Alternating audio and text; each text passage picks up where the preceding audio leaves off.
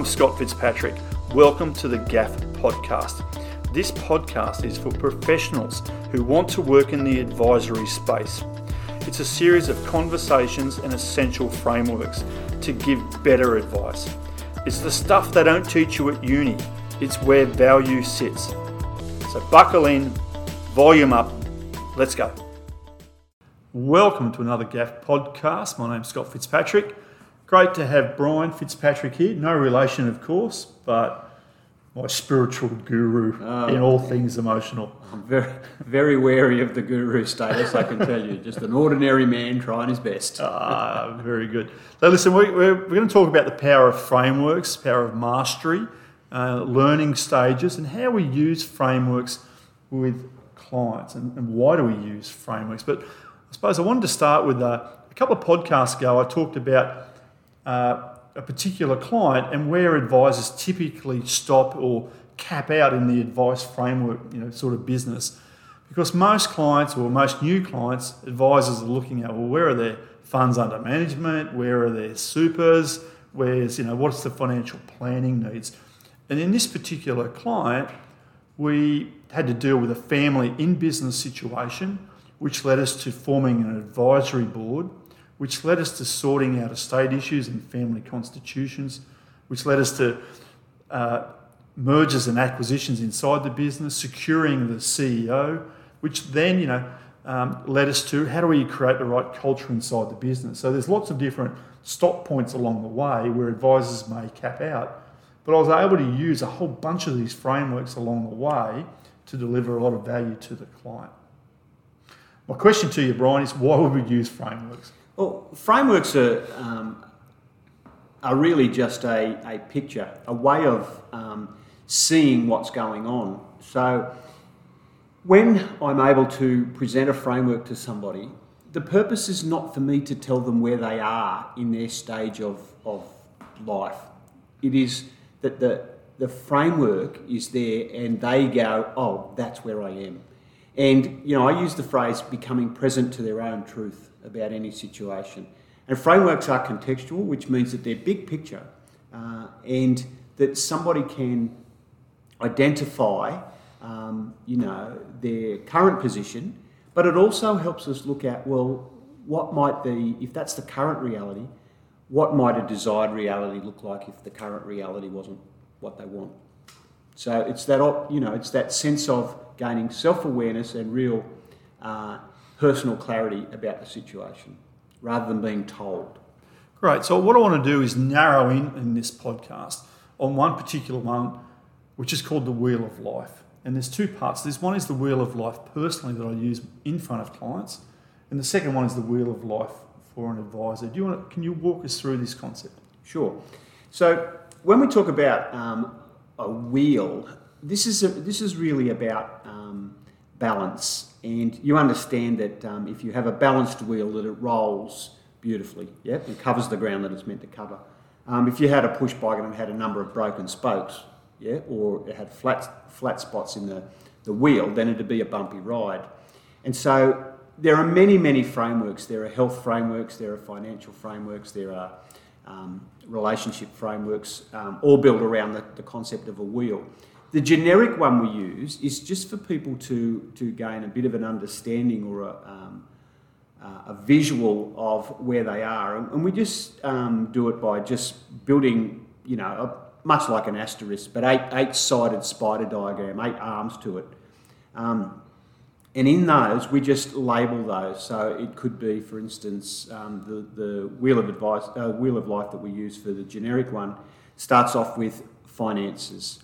And then the second arm of that is around um, is around your social life. The third one is the emotional part. The fourth one is spiritual. The fifth one is career. The sixth one is around relationship. Uh, the se- seventh one is around physicality, your your body. And then the third one, the last one is called the third place, which is um, not work and not home. And what we do is, is if we label that, um, that spider diagram and the intersection of those lines is a zero and the furthest part is a 10, 10 being the best, we then are able to go in and um, mark how that looks. So, for instance, if I was looking at the moment at mine and I went. Um, Sorry, just for those people sure. driving along, I want them to visualise while they're listening to this podcast, but Right. keep an eye on the road. Oh, That's okay. So That's yes, so if you're driving, that's right. And it, it, it's very much if you visualise, it's a bit like a um, a dartboard, yeah, but it's only got eight areas, not twenty. And then I'll go and I'll, I will um, make a uh, a gut reaction to the score out of ten. So it could be that my finances are about an eight, and that is I'm earning enough money. Um, debt's under control, um, my mortgage is going well, I've got my insurances in place, and all those sorts of things. And then I'll look at the, the physicality. Do I have the energy to be able to do the things that I want to do? So I'll rate my, um, my physical. Then I'll go around to the emotional and go, Am I using my emotions constructively? Um, and it's not just about being happy, but it's about being able to um, check in with my emotions and use them to help me make decisions. I look at my spirituality, and it, that doesn't mean religion, but it might sometimes I find that my spiritual one gets a little bit low, uh, gets into a five or a six. Um, and that, that means about bringing meaning to my life. And sometimes I think I get so caught up in just doing business that I forget the importance of, of me in the world. Um, so it's not about religion, but it's about gaining meaning. Um, and I know that when I, you know, um, meditate, when I take some time to, to um, indulge in some solitude and silence, that my spirituality goes out a little bit more. And then also my career. So how's that going at the moment? Checking in with that. And sometimes, you know, people's careers are fine, and some people at times they're bored, and sometimes they're they're struggling. Um, looking at relationship too. Um, are you just um, going through the motions of relationship and living uh, parallel lives, or are you actually engaged with your primary partner and then also with your children? And on it goes around. And, and, and the third place is, is that, as we say, that, that place where it's not work and it's not home, but it's where I go to regenerate my soul and my spirit. Um, and for me, that's on my paddleboard, it's riding through the bush, it's, it's walking, um, you know, in the rainforest, and it's also playing my ukulele and things like that. So a little bit of me time that makes me a better person when I indulge in that. Isn't it funny that people often think that they, they say work life balance? rather than life balance. Yes. Yeah, of which work is one of the one of the important parts, but not the only important part. So I, I encourage people not to put that uh, work first, you know, because it's a, a subconscious thing that says work's more important than the rest of my life, Mm. and it isn't, you know. Um, you know, there's that old cliche. Have you, have you ever known anyone that was lying on the deathbed and said, "I wish I spent more time at the work." office"? You know, Yeah. so it is about um, you know leading a richer life. And what happens is when people do this and then they join the dots around, um, you know, it might be a seven on finances and then a five on physicality, you can notice that the wheel then has some flat spots. I, I don't know that I've ever seen anyone that's had a perfect 10 around on every one of them at any one time. And the reason is, is because balance, life balance, is a dynamic concept. We don't get it fixed and set and it stays there because circumstances change. And so it's always moving in and out. Um, but I think, you know, what, what's powerful is when somebody can see the flat spot on their wheel and go, oh, now do I choose to do anything about that or not? And it could be the physicality one, and they go, well, yep, I've got to change my diet. Great. There's, there's an observation from the framework that lets them know. And, and the reason we do it too, Scott, is that because sometimes we just, in our busy lives, we don't actually sit down and check in and reflect on where we are in life and what's happening. Um, I always find that, you know, people that have a, a milestone birthday, so that might be a 30 or a 40 or a 50, or in my case, next time a 70, look back and go, what happened to the last 10 years? And we, because we've been on autopilot, so I like to do my wheel of life about every fortnight and just checks in with, um, you know, making some choices around things. And really interestingly, you know, one thing will affect another. So if I go and spend some time in my third place and I get a little bit of solitude and a little bit of stillness, my spirituality goes up as well. When I spend some time um, in the physical and I, I, I actually get fit, my confidence goes up on the emotional side. You know, I feel better. You know, a lot of times, um, you know, that what they say is one of the key ingredients to dealing with depression and, and, um, and mental illness is fitness. Yeah, it is one of the things that people can control. The amount of exercise that they do, it's an important one, and it does influence a lot of others. But Brian, I'm a financial advisor. Why would I want to use this wheel of life with a client? It's almost a question to myself, by the way. Well, you answer it. Well, I think it all starts with awareness. And, you know, uh, if I, uh, it starts with awareness, but also take us back again. What are clients expecting of us? They want us to think about all of their issues, not just financial. Sure. They want a, you know, a game plan for life. Which other, which other of their advisors would slow down long enough for them to be able to put forward a framework where they could reflect on where they were in life? Very few other, your doctor doesn't. No. You're, you're in and you're out. Yep. Your accountant, you're in and out, you know. And so, you know, the advisor has that opportunity. Um, and I loved, you know, one of the previous podcasts where Mike Bennett from Western Australia talked about um, bringing a, um, a skill set of life coaching. He went and did a life coaching course as well as his financial advising course because he could see that those two um, were married up. And one of the things we talk about when we talk about mastery, mastery is about adding things to something, uh, you know, and when we talk also about genius, genius, there's very few new things happening, yeah? But genius is about bringing two ideas that shouldn't match and bringing them together. And so, you know, bringing a framework like a, um, a wheel of life to a financial meeting doesn't necessarily seem to match, but it acts, it's the act of genius, yeah? Because they can see then that um, if you can help me um, build the life that I want and you can help me bankroll that, then that's a great addition to my life. Oh, look, I, I, I, I use this not daily with clients, but, you know, at least three times a week when I'm sitting down with existing clients, when I'm sitting down with new clients. Because it helps make decisions. It brings awareness to my finances might be great. I've got, you know, doing really, really well. My asset base is great, but my relationship with my kids is terrible, mm. or my kids are dysfunctional, or whatever it could be. Mm. Where do we need to spend some time, and how do I, as an advisor, put my best of breed team around you? Yeah. And, and I hear that from a lot of advisors, and that is, well, I'm not a counsellor, or I'm not this or that. No, you're not, but you need to know someone. Yeah. And what, what a framework like this does too is that if you can dive deeper into, um, you know, the emotional and spiritual part of a person's life, it builds trust. And then if you refer them to a counsellor or to a, um, a family lawyer or somebody, yeah, they already trust that person because you've, you've, they trust you. Yeah. We often say that a referral is a transfer of trust. And so doing these frameworks builds trust. And then you can then get the other people around your best of breed team and, and help in that, that world of collaborative advice.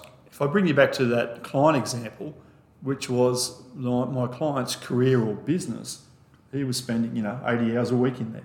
Yeah, and all the rest of the finances are okay, but all the rest of the wheel was looking pretty poor. That helped initiate, lead the conversation to we need a succession plan for you inside the business. We need to make sure that your CEO is engaged. And we need to build an advisory board around your business to free up your time to spend the other time in these areas. Yeah. But as a young advisor, you wouldn't have seen that opportunity. Wouldn't have seen it. You know, and, and that phrase that we say, you know, if you, if you, if you aren't a hammer, everything looks like a nail. Yeah. You know, so if you're a um, if you're a mortgage broker, then every client that comes to you is a mortgage client. Yeah. Yeah. What you've done is to build mastery, and, and that is, you know, one of the, the things we talk about in mastery is to be a master is to have changed often. Yeah, listen to that again. To be a master is to have changed often. And I've watched your career move from, you know, your, your old days of, you know, um, basic advice through to much, much more of um, this project management style of advice that you do that makes such a difference. Now, that's required you to change. It's required you to go and learn new things. Um, and I think that's a, um, a critical factor in the, the new world of professional advice is that we need to know um, about a lot more things so that we can help people on a, on a um, more holistic level.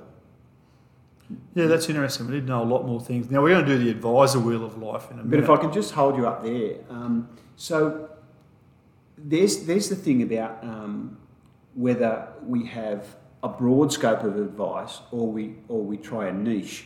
where do you think that lead advisor is? Is it a, is it broad or is it a niche? Hmm.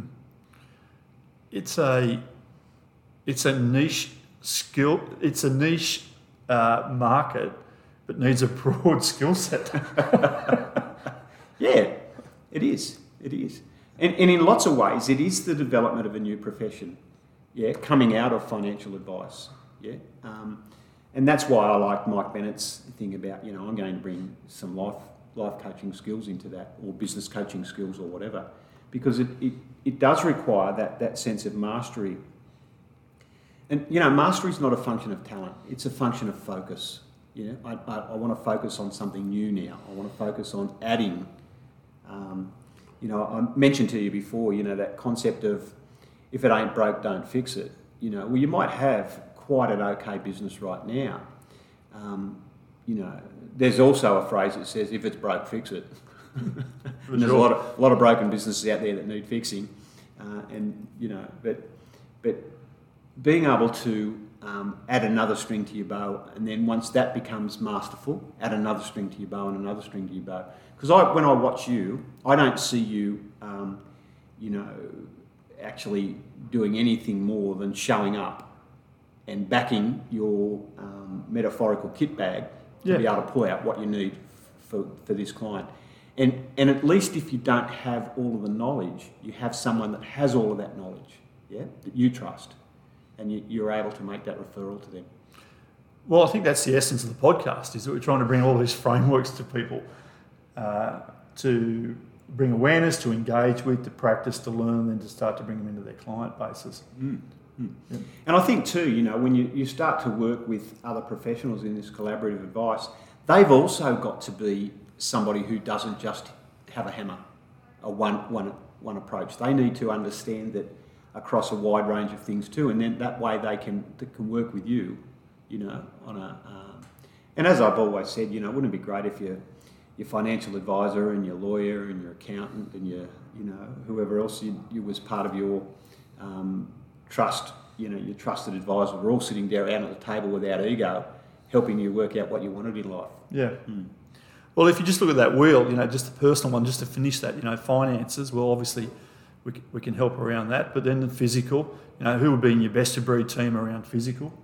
Is it, Ah, well, it could be a doctor or it could be, Yeah. you know, I, I know that many of the doctors, uh, many of the, the advisors that um, you work with um, have been referring um, people to a cardiologist. Yeah. So that's a physical one. But many others have been referring people to um, fitness trainers. yeah, so you need a best of breed team. Then, you know, spiritual's the same. Who would help you with that context? Social or relationships. So, you know, as you look around that personal wheel of life, career's a big one, you know, whether it's uh, for a lot of people, they're working too many hours and it's affecting everything else in their life. So, how do we sort that out? Um, so, let's move on to the advisor wheel of life. So, if you're an advisor driving along there and you want to work in this high net wealth space, successful uh, business owner, you know, what's, what is your comfort zone at the moment? What do you need to learn? And let's just let's reflect around the wheel. Yeah. Well, I think if we're if we're visualising um, a new dartboard yeah, with eight Yep. with eight sectors on it, yeah, Yep. or a pizza with eight slices, whatever whatever that might look like. But what are the what are the key areas for um, a lead advisor?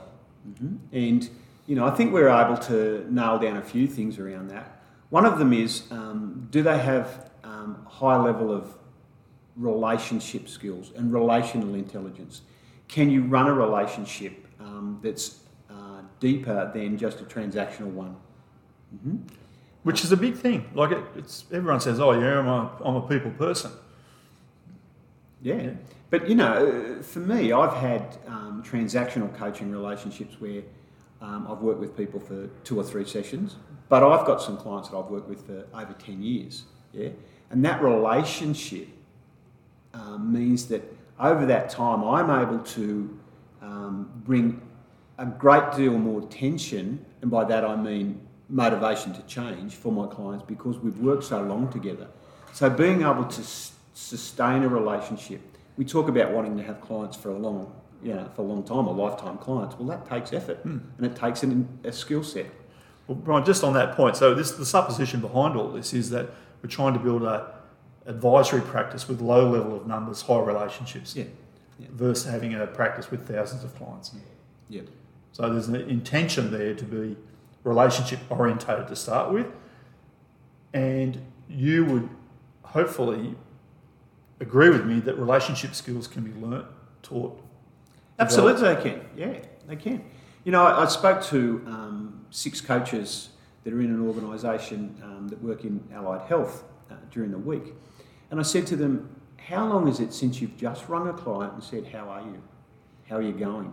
As opposed to having the only time you contact them is in a structured coaching, yeah, that that's, that is commercial.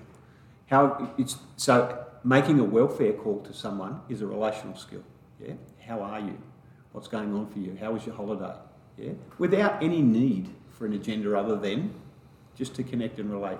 Yeah, Love it. Pre- presentation skills. yeah, and so you know, key ingredient in the work that we do is a high level of presentation skills, uh, and that means um, your ability to be able to own the room, to be able to read the room, to be able to present succinctly without too much um, verbosity, uh, being able to, to draw your frameworks up on a whiteboard, uh, to be able to um, get all of your collateral and all of your you know you know your plans and things together in a coherent way. And it, it's it's not just about standing at the whiteboard; it's about all of the way that you message to people. Mm-hmm. We're, because we're old school teachers, we love a whiteboard, but I do believe it's 70% more effective. But all statistics are made up on this. Well, it is. I mean, the thing about using a whiteboard and drawing a framework up is it takes time to do. It's not just flashed on a screen and it's automatically there. So I can actually talk through the framework and the person gets to come on the journey with me, yeah, whilst I'm doing that. So that's a, a really important one. Um, and so that, you know, obviously in terms of um, the trust equation, and we talk about, you know, credibility, needing to be credible. So the technical skills, but, you know, what would you say are the, the key technical skills that are needed in this lead advisory work? So there's an assumption there that technical skills are that you're a financial planner or advisor to date. So you're going to have skills around investment, insurance, estate planning, asset protection. That would be your base level required. Then you're going to need education, training around some of those higher level concepts, whether it's family charters, family constitution, advisory boards, uh, succession planning, different types of equity plans, mergers and acquisition. There's a whole. You don't need to be in the in the detail of it, but you need to be across a broader range of subjects. So how did you how did you go about learning about all of those things? You know, given that you you came from you know pretty much a sales background in, in financial advice when you first started selling insurance, how did you get to, to develop those technical skills? What did you do? Um, probably two or three things. I hung around with people who were doing it. Yep. I hung around with people who were doing it, and then I researched, I read read it, and then I practiced it, and I practiced it, and I practiced it. Mm. But then I learnt along the way by taking a client through the process, bringing them over to the right lawyer, perhaps, who was doing family constitutions, and I learned about them. Mm. Um, I formed my own advisory board for our business, and I learned about advisory boards and governance, and I saw the need for it. Mm. I went and did the Institute of Company Directors. I did the chairman's course, by the way. It was a shorter one. but I, I introduced myself into a whole range of experiences that I would not normally have done. I got into that, you know, I call it the courage zone, not the comfort zone. And there is that there is that then that journey towards mastery of changing, yeah, changing. Um, and then once mastery is there, you know the, the stages of learning. And for anyone listening out there, you think, oh wow, how do I ever do that? Well, the first thing is is what we call the cognitive phase of learning, and that is I just get an intellectual understanding of, let's say, um, it was family constitutions. I get an intellectual understanding. And then the next phase of learning is the associative phase, which is I associate um, attempts, trial and error, and I have a go at it. Yeah, even if it's just my own. Yeah, I'm associating what that cognitive piece now with reality, and then comes what we call the autonomous phase, And in many of those things, it is about having um, focus and wanting to, to learn how to do that and working through the associative phase. Many of us go, Well, I tried it and it didn't work, I'm not going to do it, as opposed to sticking at it, Yep. yeah, sticking at it and focusing on it until I become a master. And what happens when you're a master is that you can go through and do what's required whilst being able to think about lots of other things. So, you know, it could be, for instance, if I use a musician and a musician um, who can play the notes, but then once mastery comes, then you can put emotion and feeling and soul and react to audience, all of that, whilst your your Whilst whilst uh, your work on the instrument, Yep. yeah, yeah, is still going on, and that's I think is is really important. As is, you know, that that idea of um, collaborative advice, and probably there's two arms to this collaborative advice, which is being able to egolessly sit down with other, um, with other professionals to help your client, and then also building that best of breed team. Mhm. Uh, and that takes real time. Remember, it's not called the, um, the um, Mediocre team. mediocre, mediocre of, or best of, you know, whatever it is, mediocre of team. It's not. It's it's the best, and it takes time to go and find people like you that want to be on this journey, Yeah. that have a, a growth mindset, a growth mindset which says that I can learn things and I want to try new things. And if you can find accountants and lawyers and, and other people like that, that that want to do that, It's probably the number one question I get asked about how do you build your best of breed team, but we'll, we'll we'll cover that in another section. Okay, yeah. And then another another wheel on this one is your ability to be able to have frameworks. Now we've been introducing you to frameworks over the last twelve months or so, and that's by no means the end of frameworks. What we have, it's just the ones that we like to use and the ones that, that um, you know we've either um, recontextualized from somebody else or we've we've invented ourselves. But your ability to be able to have a framework and, and build a drawing or whatever that is, so that people can see it, that's part of your presentation skills and knowing which one of those is appropriate for I which person. That's the skill is when knowing, which takes time, when, when to bring out that framework to help that client get clarity. Mm, for sure. Yep. And I've used just, you know, on that, you know, the main ones I use, you know, the SCARF model, I love that model, profound listening, PIES model, content, context, feelings model.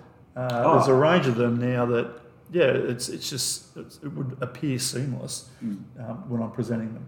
That's big, yeah, and, and that is mastery though. When it appears, you don't have to think about it. You just they just come out, you know. And, and again, whether that's stages model or red, blue, black, or um, the chaos to greatness in business, whatever they are. Yeah. So those frameworks are really important. And then, you know, um, different to your presentation skills though is, is your communication, and that is to be able to um, have that sense of uh, profound listening, as we say, speaking only when you need to, um, the communication of asking questions and allowing questions that you know if you if you ask if you ask the right question again people start to perturbate. They start to get that little sense of um, shift inside them you know and your communication skills are so important. And we take it for granted but I want I want my advisors not to be overly brilliant at rapport but far far greater at trust and depth you know. And, and rapport rapport is is just that that surface stuff where you get people to like you. Um, I want to I want my advisors that I work with is to be able to to get into the, that deeper com- communication yeah? Talking down below cliche down into the emotional down into dreams and rea- and, and you know spirituality and all those sorts of things now not every client wants that yeah so sometimes we do have to just meet the clients That's where right. they are you know there's a um, I was talking to some coaches this week and, and explaining to them the platinum rule. And the golden rule is do unto others as you would have them do unto you. The platinum rule is do unto others as they would have you do unto them. In other words, what do they want? Give them that. Yeah. Yeah. And then every now and again, once you've given them that, and you, you can then go, okay, so what else can I add and, and bring a little bit more, um, you know, creative tension to the meeting. And then probably the last one of that on your dartboard there is the project management skills, and I think you'd probably be better to explain Yeah, so that than I would. project management is it's really easy to run one of these clients if you've only got one of them. but if you're sitting there with a, you know, you've, you've built your practice and you've got 50 successful families that you're looking after, uh, then you really need to have your business set up functionally correct Mm. uh, in terms of staffing, in terms of platform, to be able to run the tasks that are necessary to run 50 different families. Yeah, there's going to be a range of entities, a range of issues. Uh, there's technical issues in there, there's relationship issues, there's just things that need to be done as part of that service offering. So, how much of the work that you do is outside of um, an AFSL, you know, sort of? Um, Well, it varies scope? per client, but I, I, I assume it's it's going to be between 40 and 60 percent. You know, it could be 50-50, but it's going to vary depending on the client needs. But quite a lot of this work, the project management work, uh, you would think doesn't sit inside an AFSL. Hmm. Hmm. Yeah. So, does that mean that you um, rebrand yourself away from financial advisor? Or? Well, no, I think see this. Well, that's that's another thing. At the, at the heart of it, I'm a financial advisor, but I call this wealth advice, Brian. This is across your total balance sheet. It includes all the family and the family dynamics. Hmm. It's not just what funds you have available to be invested. Now, maybe you know that term for me, financial advisor, maybe been bastardised in the past or the future. Uh, but I think wealth advisor more encompasses this role that we do for clients. I call it, you know, sitting on the family board or Mm. sitting on the family wealth board. Yeah. Uh, as part of that role, I need a financial advisor in behind me to help do the strategies I need for that client. So, a best of breed financial I need advisor. a best of breed financial advisor. Yeah. Yeah. I'm more the wealth advisor sitting above that. Project management, I need a financial advisor in behind me, as I do need the right lawyer and accountant, etc. So, we could possibly, uh, we'll easily see that a, a lawyer could become a lead advisor or an accountant or a, a business they had- coach or. Absolutely could. Mm. Yeah, if they had Yeah. the business set up for it, they had the right skill set, could attract the right client base, and they had the right support team behind them. Mm. And I think too, you know, the most successful businesses I see hire smart, you know, and that is, you know, not only do I have a best of breed team outside of my business, the other professionals, but I need to make sure that the, my internal team are first graders, A graders, yeah, as opposed to just um, picking anybody to do the job, For sure. yeah, you know, high skill set within the business. So let's wrap this up. Uh, what we've spoken about is two different frameworks one for sitting in front of a client, which we think is extremely valuable, which is your personal wheel of life.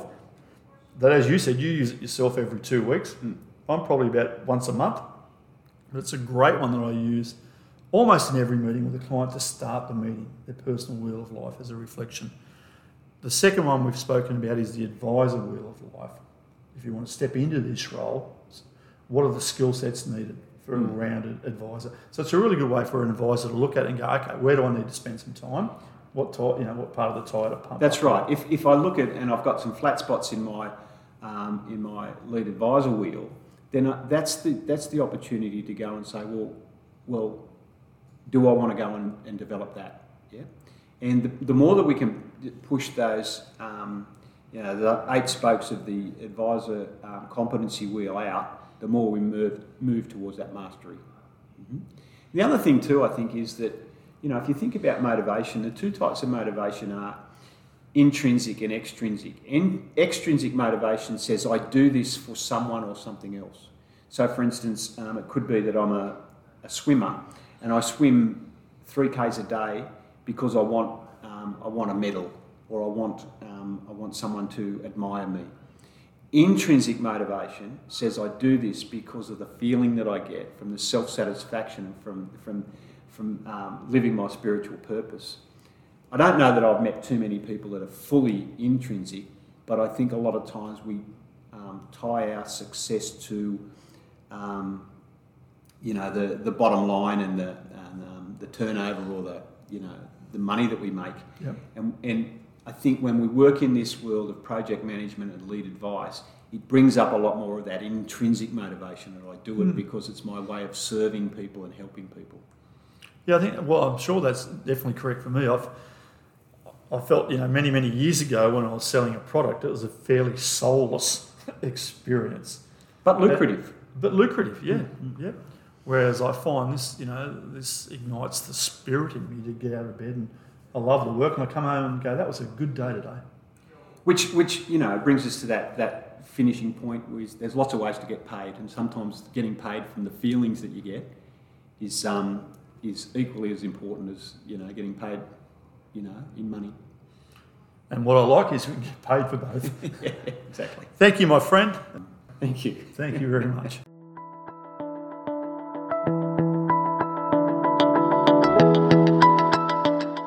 Thanks for listening to the GAF podcast. We've now developed the Essentials package for advisors. It's the collaterals video and training for you to work in this high net wealth space. Also, we're running a course for those who want to work with significant families and significant individuals. For more information, go to thegaff.com.au.